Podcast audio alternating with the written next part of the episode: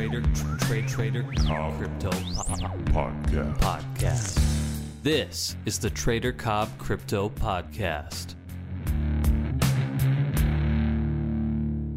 Hello, everybody, and welcome to the Trader Cobb Crypto Show. Hope you've had a good weekend. If you're still within your weekend, then keep on enjoying it. And if you're on your way to work on a Monday here, like I have been in Sydney, it's wet, and uh, I hope you have a good day as well. Now, listen, what happened over the weekend was this. Well, I'm technically still in the game as far as the candle uh, for Sunday has not yet closed, but it doesn't look like we're going to get Bitcoin up to 10,000 like I had hoped and predicted uh, by the end of the week. It is still looking very, very poised, though. I mean, look, it's it's been setting higher highs and higher lows. It just slowed down a lot over the weekend, as it often does. There's been a lot of momentum, so you know it didn't sell off. It's still looking good. There's still good convergence. Everything about it still suggests to me that we will be at ten thousand very, very soon, maybe even today.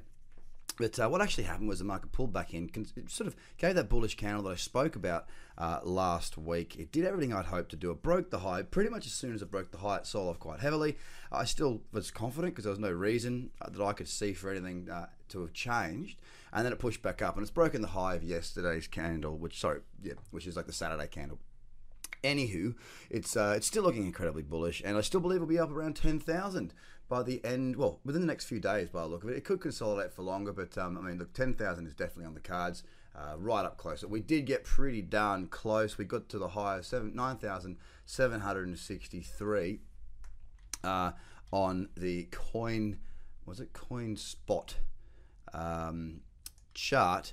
And on the Bitfinex chart, we got up to 9,767. So very, very close there. Either way, we still look strong. We've got a lot of positive across the board. If we look at the top 10, Ethereum has done the same. It's been grinding higher. Ripple's grinding higher. Bitcoin Cash grinding higher. Litecoin still holding in that in that buy zone. EOS has just continued to uh, soldier on massively. I mean, we've gone from uh, you know the point of which I was looking at it very very closely, about six dollars, right up to twenty dollars seventy out of the peak of twenty three dollars. Cardano as well pushed on very very well, sitting at thirty six cents. Had a good weekend as well. A big move over the weekend for Cardano. Uh, Lumen also having a good weekend. Two very bullish candles there. Neo finally getting its um getting its skates on like I had hoped with resistance at 93.75 but still looking very very strong there once again. Neo charging away and looking phenomenal on the charts. And finally the last one to look at is IOTA which is also in that buy zone.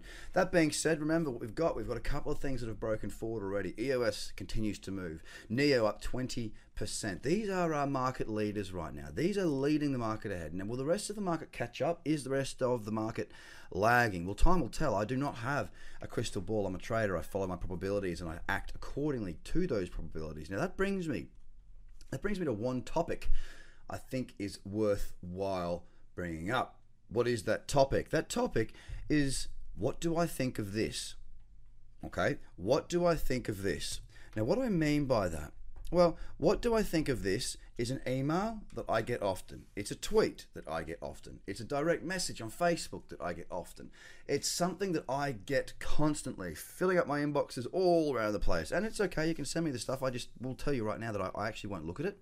And I'm not saying that from a negative point of view. I'm not saying that from a position of arrogance. No, not at all. No way. The reason I don't care what anybody else thinks. And look, don't take this the wrong way because it's not intended to. I'm just telling it how it is. I'm telling it how I am. I wear my heart in my sleeve in this podcast and everything that I do, and I'm just letting you know exactly how I act. I don't really care what anybody else is saying. Okay? The God honest truth is if you send me a video saying, What do you think of this? I'm going to say to you, look, if I reply to you, which I probably will because I, I do waste a lot of time.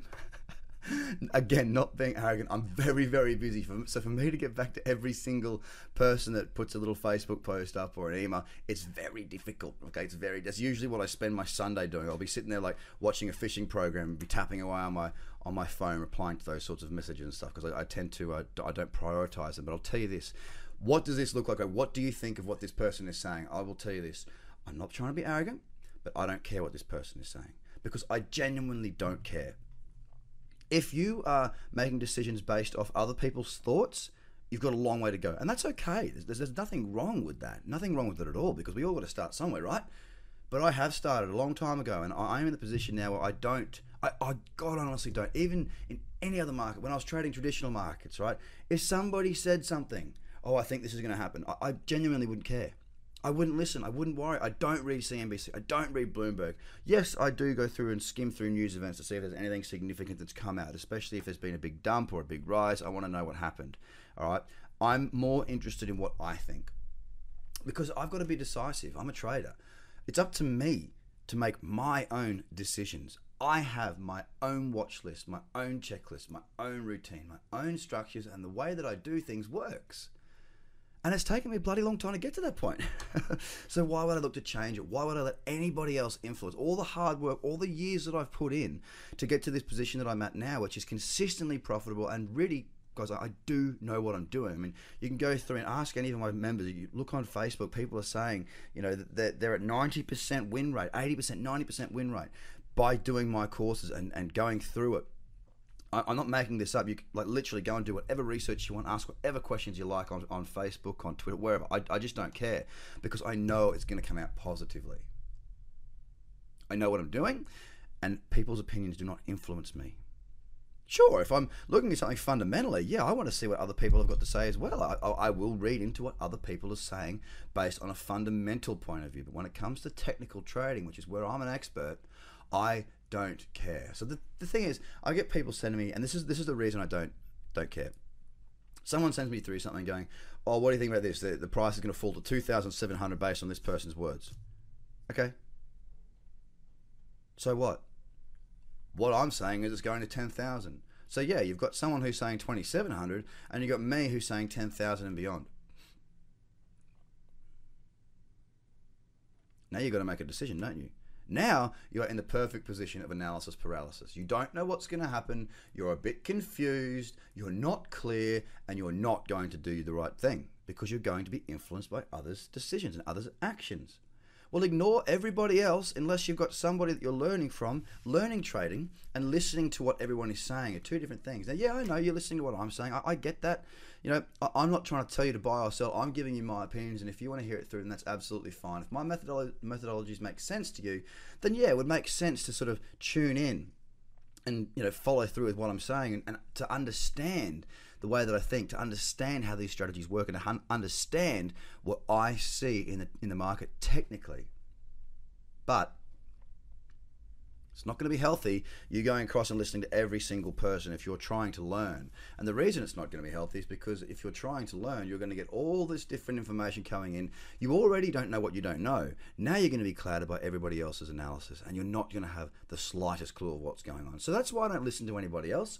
Again, not a point of arrogance. I, I say that so many times because I don't want to be perceived as some big shot swinging dick who who um, who is arrogant. Because one of my main rules is to stay humble, to give back, and to uh, you know stay on the same path no matter what happens, no matter how much money is made, no matter how much success is had. To stay humble. It's so important because it, being humble's got me there. Staying humble keeps me there, and I don't want to be a prick.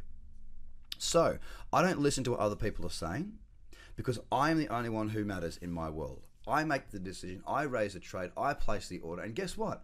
I'm the one who has to live and die by my decisions. I'm the one who will either make the money or lose the money. If I take somebody else's um, call and they say, "Oh, we think the market's going to go to 2,000," and I start shorting it and I lose money, well, here's a perfect excuse. Well, they said it was going to fall. They were wrong. Well, as a matter of fact, if you're going to blame somebody else, you're never going to have any success.